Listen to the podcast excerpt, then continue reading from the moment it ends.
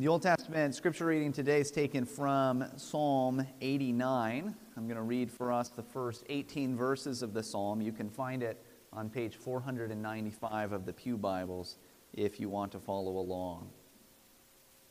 Hear then the word of the Lord. I will sing of the steadfast love of the Lord forever. With my mouth I will make known your faithfulness to all generations. For I said, Steadfast love will be built up forever. In the heavens you will establish your faithfulness. You have said, I have made a covenant with my chosen one. I have sworn to David, my servant. I will establish your offspring forever and build your throne for all generations. Let the heavens praise your wonders, O Lord, your faithfulness in the assembly of the holy ones. For who in the skies can be compared to the Lord? Who among the heavenly beings is like the Lord? A God greatly to be feared in the council of the holy ones, and awesome above all who are around him. O Lord God of hosts, who is mighty as you are, O Lord, with your faithfulness all around you? You rule the raging of the sea. When its waves rise, you still them. You crush Rahab like a carcass. You scattered your enemies with your mighty arm. The heavens are yours the earth also is yours. The world and all that is in it, you have founded them. The north and the south, you have created them. Tabor and Hermon joyously praise your name. You have a mighty arm. Strong is your hand, high your right hand. Righteousness and justice are the foundation of your throne.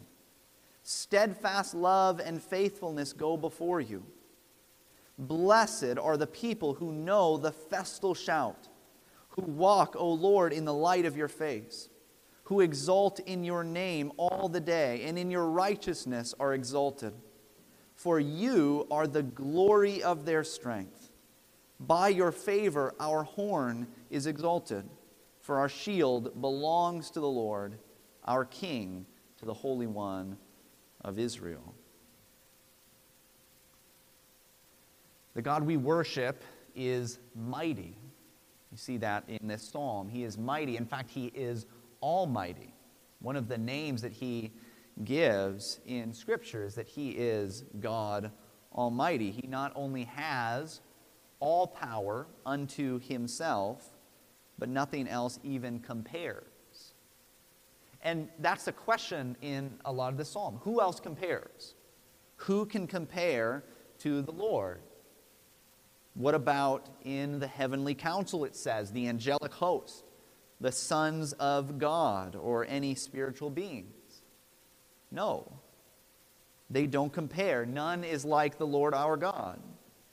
And any worship directed toward any lesser being is to worship something and to glory in something that is less glorious.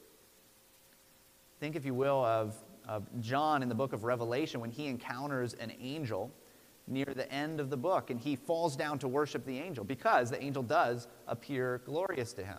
But what does the angel say? Don't worship me, right? Worship him.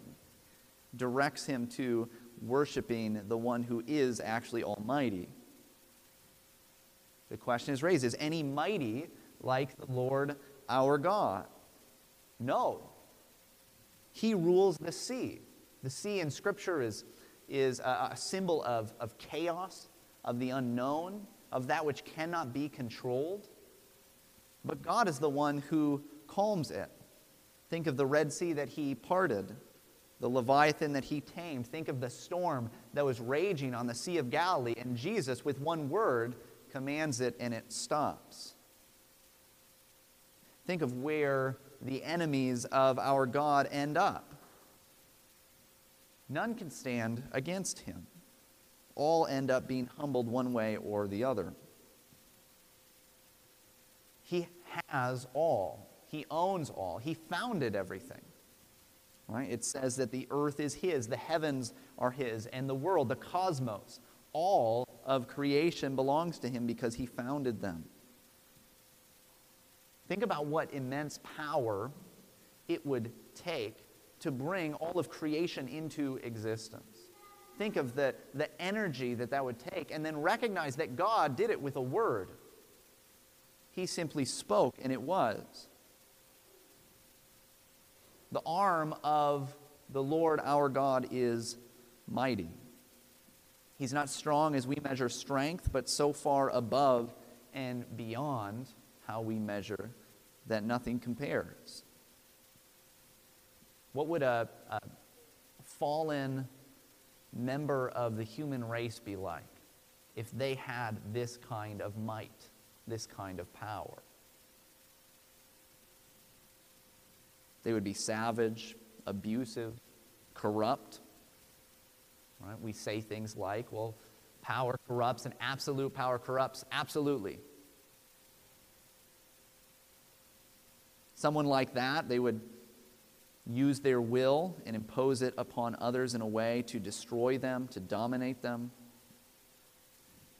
But what do we read about the Lord God Almighty? He's righteous, He's just. Steadfast love and faithfulness go before Him. Blessed, it says, are the people who know the festal shout who walk, O Lord, in the light of your face, in the light of your countenance. That's you. That is you, if you are in Christ, right? Those who know the, the festal shout, the, the shout of festivity, of joy, who know all joy and true contentment and happiness because you have all things in Christ. To know that festivity is to know God. This is to be like children who are secure in a strong Father.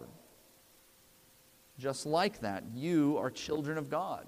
You can be secure knowing about His almighty power because His power is used for His good. And if you are His, then for your good as well. Blessed are you then, congregation of Christ. There may be times you feel weak, you feel weak against the, the power of sin, you feel weak physically, you feel as though you are weak against the many enemies that arise against the church and seek her harm. But the glory of your strength is the Lord. It's not your strength, but it is, it's His strength. He is the glory of your strength. And who is strong like the Lord God Almighty? Well, we're going to our New Testament scripture reading comes from the Gospel of John. We're really going to be focusing on just one particular verse today, but uh, for the sake of context, I'm going to read for us John 20, verse 11 to 18. So be in John chapter 20.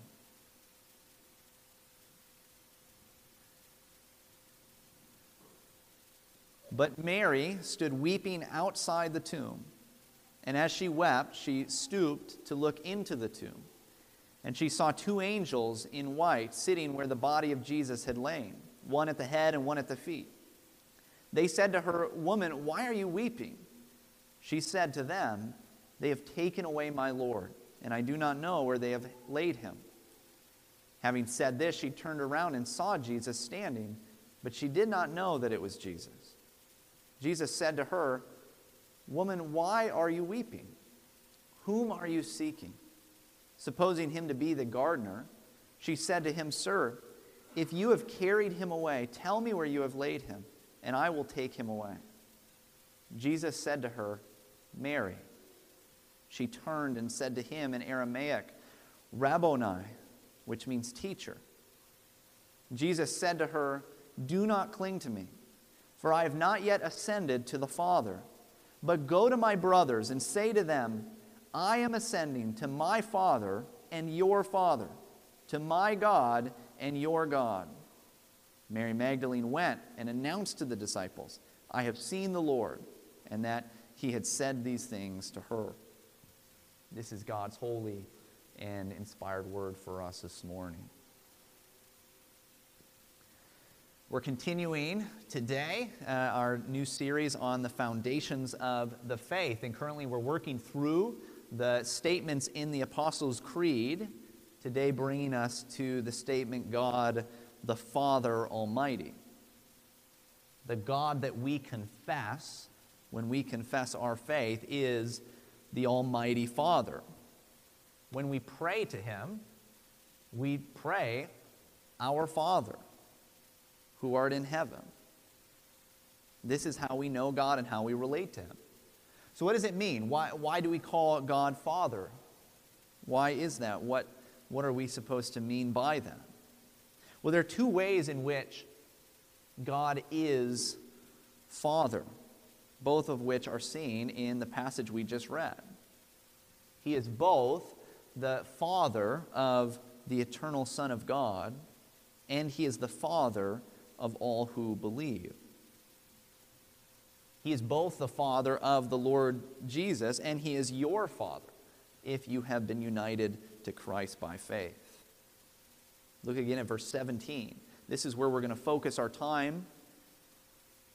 Jesus said to her, Do not cling to me, for I have not yet ascended to the Father, but go to my brothers and say to them, I am ascending to my Father and your Father, to my God and your God.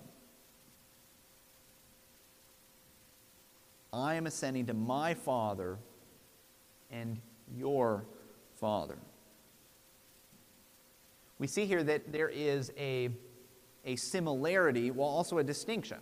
He is my Father and your Father. Jesus didn't say, I am ascending to our Father. And I think that actually does matter. Not because it'd be wrong to say our Father in a certain sense, but because there is a distinction here between the relationship of Christ to the Father and our relationship to Him.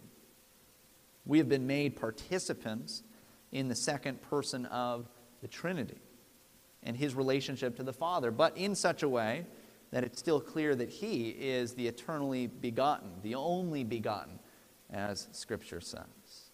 He is the only begotten Son of the Father. We are adopted co heirs that have been brought into the family of God. So, congregation of Christ, this is what I want you to hear today as we, we look at these and other words in the scripture. I want you to hear that glorious truth that you have a Father in heaven, the one who is the Father Almighty. And I want you to be able to rest secure knowing of his love for you as he has loved his only begotten Son so he has loved you. So we're going to take this into then. We're going to look first at the way in which God is Father, eternally speaking, before all creation, being Father of the Son, and then also how he is Father of many sons, us included. The Father is the Father because he has a Son. He is an eternal Father because he has an eternal Son and meditate on that for a moment. These are things that we just we know, we talk about, we maybe discuss some. But God is eternally Father. Sometimes we think that God calls himself a father in Scripture because it will make him more understandable to us. That it's simply some kind of analogy or it's a linguistic convention to communicate something about him to us. But that's actually not how it works. God is Father, Son, and Spirit. He is Father as He has a Son. The way it really works is that fathers on earth are a reflection of His fatherhood. There are fathers in creation because He is a Father.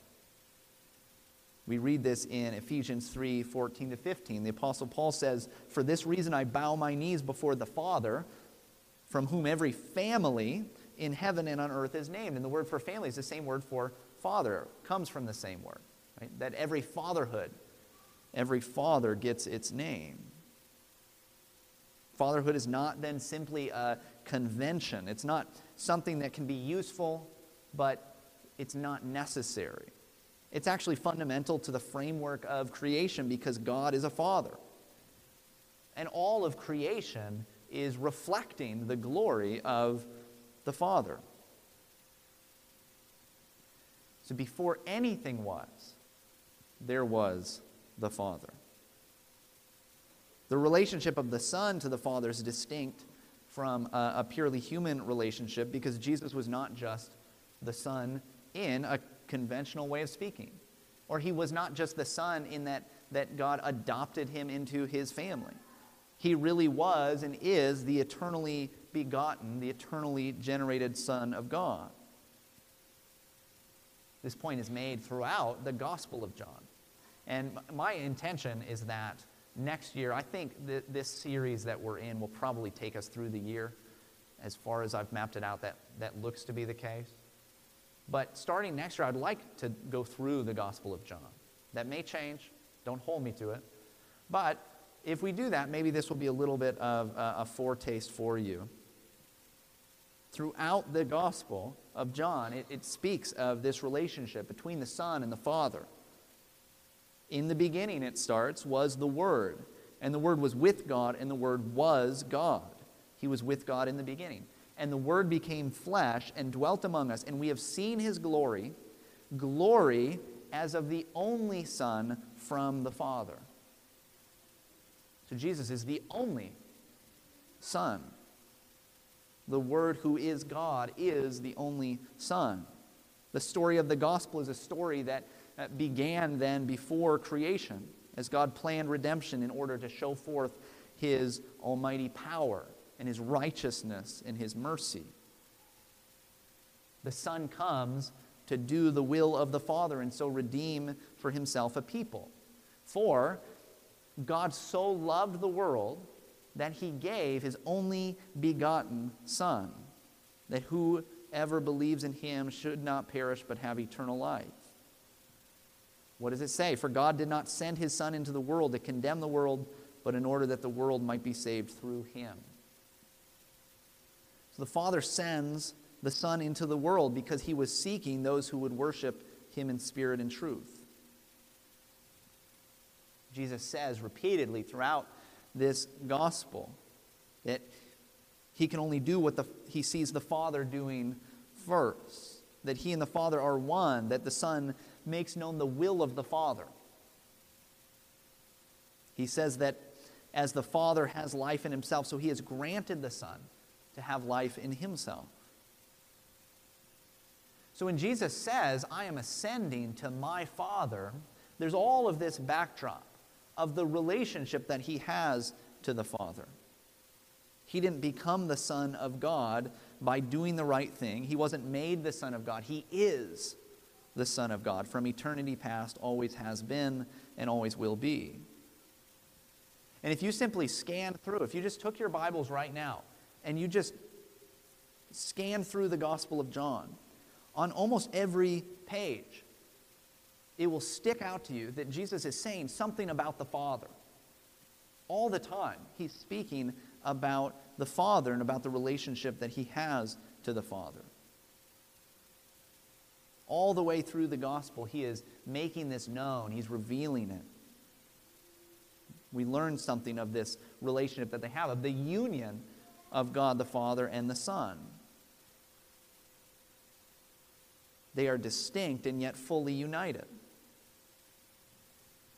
In John 17, in the garden, Jesus is praying and he says, Father, the hour has come glorify your Son, that the Son may glorify you. You see the, the, the reciprocity of the relationship.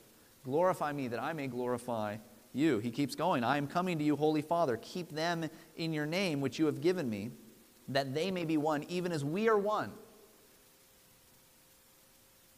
He continues, I do not ask for these only, but also for those who will believe in me through their word. That's you, that's us those who would come to believe through the word of the apostles. I do not ask only for them, but also for those who will believe in me through their word, that they may all be one, just as you, Father, are in me and I in you. That union that they have together is made known. O righteous Father, even though the world does not know you, I know you, and these know that you have sent me.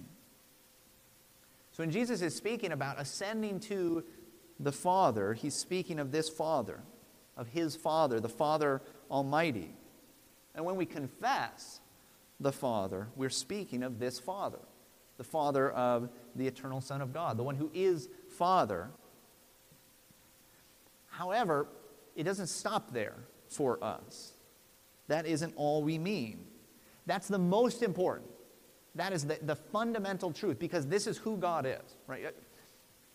The primary purpose of all things, of each one of your lives, is to glorify the one who is. And he is Father. So we, we glorify him as such. So that, that is fundamental. That is the most important thing that God is the Father of our Lord Jesus Christ. That matters more than anything else because everything else that we're going to say flows out of that glorious truth. Everything else shines in the light of that glorious reality. But the blessing for you who are in Christ Jesus is that that Father is your Father.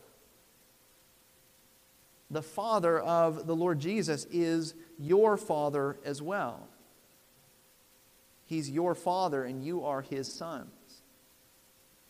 Jesus says, I am ascending to my Father and to your Father.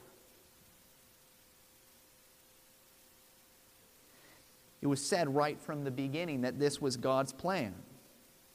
The Son would come and draw all peoples to himself, and they would be children of the Most High. As we already read, but all who did receive him, who believed in his name, he gave the right to become children of God children of the Most High. It goes on, it says that they have the right to become children of God who were born not of blood, nor of the will of the flesh, nor of the will of man, but of God. So you can be a child of God. You can be a son of God. You can be born again and adopted into his family. Not one of us will have the, the exact relationship that Christ did to the Father because he is the only Son of God. But the, the miracle of the incarnation, the miracle of Christ's death, burial, and resurrection is that in his work, by his work, and now by the, the Spirit that dwells within you, you have been brought into that relationship. You have been brought into relationship with the Father through Jesus Christ. So you have a Father. We recently uh, finished a series through Romans. You remember what Romans says in Romans 8 about being adopted into his family. It says this For all who are led by the Spirit of God are sons of God. For you did not receive the spirit of slavery to fall back into fear but you have received the spirit of adoption as sons, by whom we cry, Abba, Father. The Spirit Himself bears witness with our spirit that we are children of God, and if children, then heirs, heirs of God, and fellow heirs with Christ. The Father sent the Son. The Father and Son sent the Spirit, and that Spirit now dwells in you if you believe and he is the true spirit of adoption, it says. The, the Spirit of God within you testifies to the fact that you have a Father in heaven, that you are His, that you are a part of His family. How can this be? Well, you've been made a partaker of the divine nature. This is what Peter says. That by union with Christ, you can now come to the Father in a way that was not possible apart from Christ. You are the body of Christ. That's how, that's how united you are to Him, that you corporately can be called the body of Christ, He being your head. You mystically partake in His body and blood. You're made participants in it, we're told. Where He goes, you go. And so we're told that you are seated with Him in the heavenly places that the, the union you have with Christ is much like what we were just reading about. Right? You in me and I in you. So too, Christ by his Spirit dwells in you, and you by that Spirit dwell with him. If you abide in him, if you are united to him, then you have received the love of the Father, a love that abides. Right? Christ prayed this in what we were just reading. He goes on to say that, that the love with which you, the Father, have loved me, the Son, may be in them, and I in them. To believe in Christ is to be a child of God. It is to know more and more the love of God, the same love with which He has loved the Son. And did you notice how Jesus speaks to Mary when He speaks to the disciples? When he's, he's sending her to the disciples to go and tell them of His resurrection.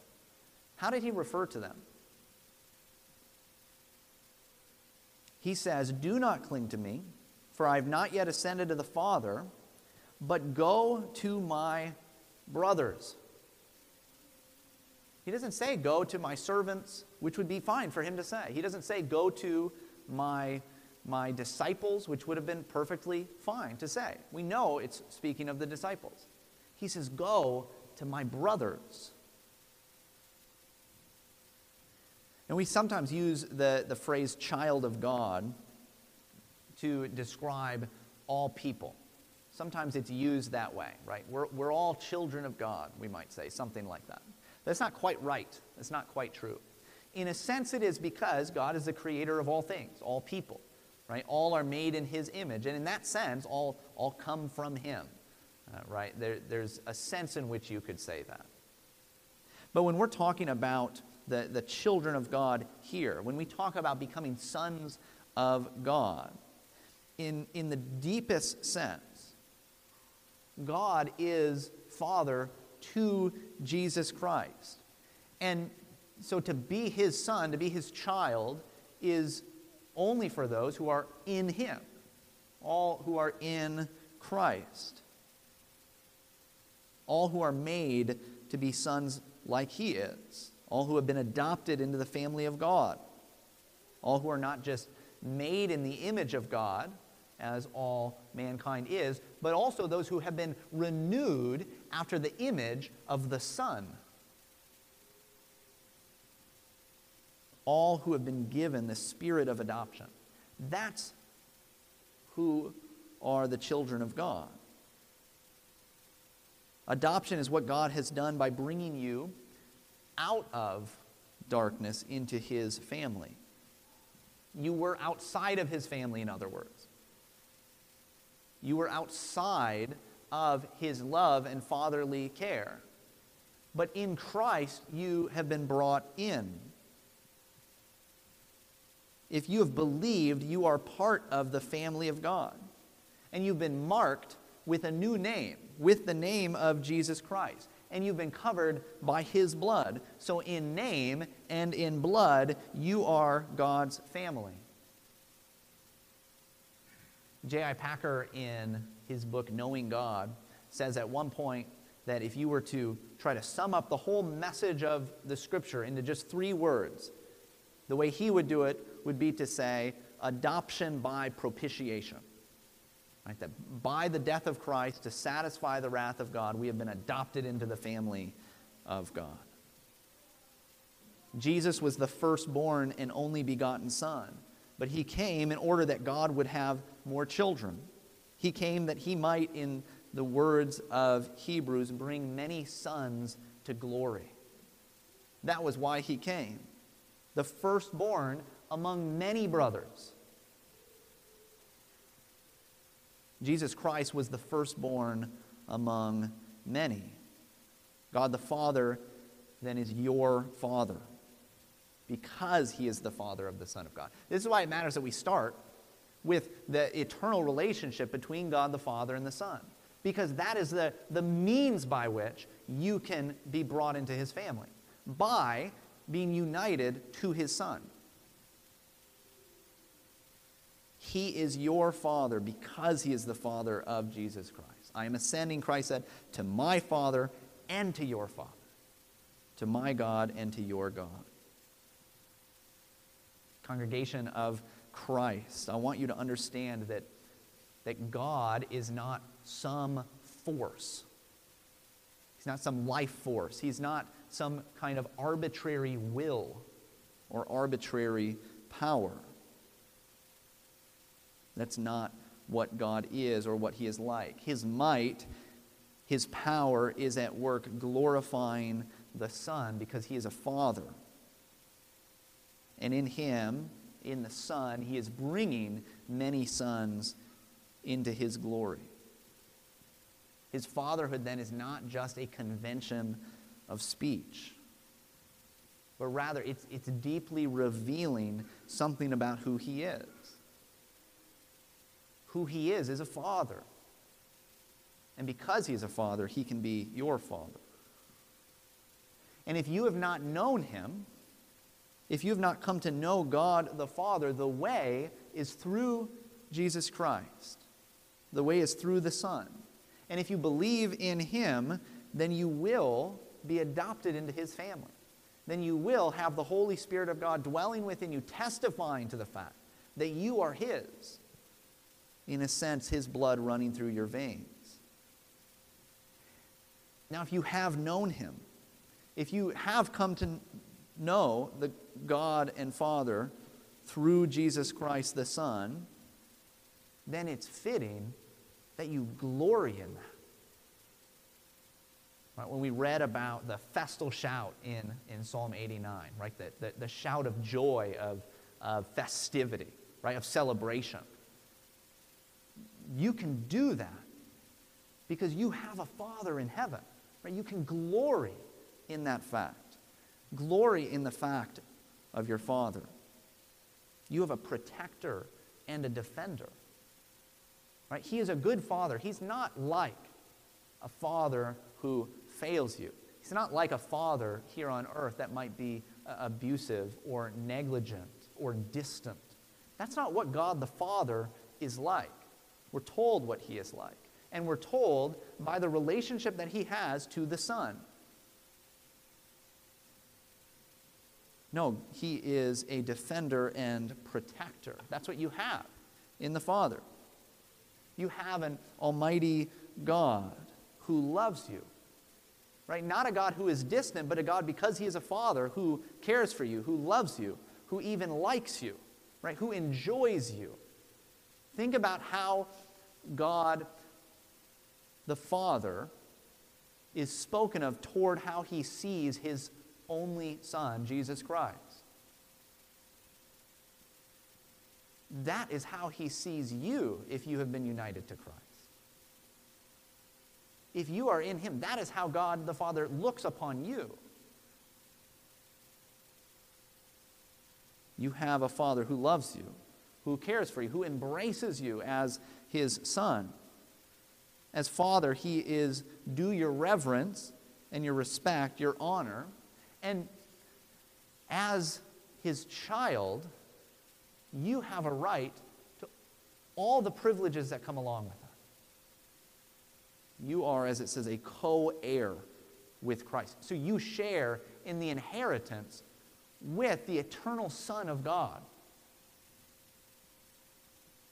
Therefore, you have all things in him. This is the Father that you have. And this is what we mean. When we confess together, when we, we confess our faith, that we believe in God the Father Almighty, this is what we mean. Would you pray with me?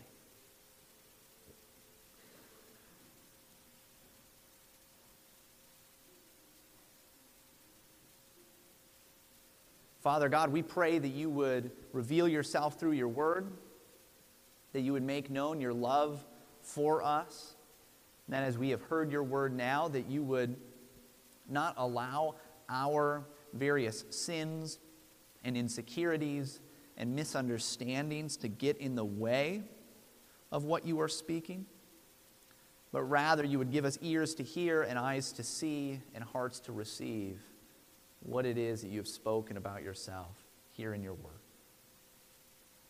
We ask, Lord, that we would know you as our Father, that those who do not know you would come to know you as a Father, and that we would not in pride think that our sins make us unlovable to you, but rather we would know that by faith in your Son and having been united to him, your love to us, in us, is the love that you have for your Son, is the love that you had for the Lord Jesus.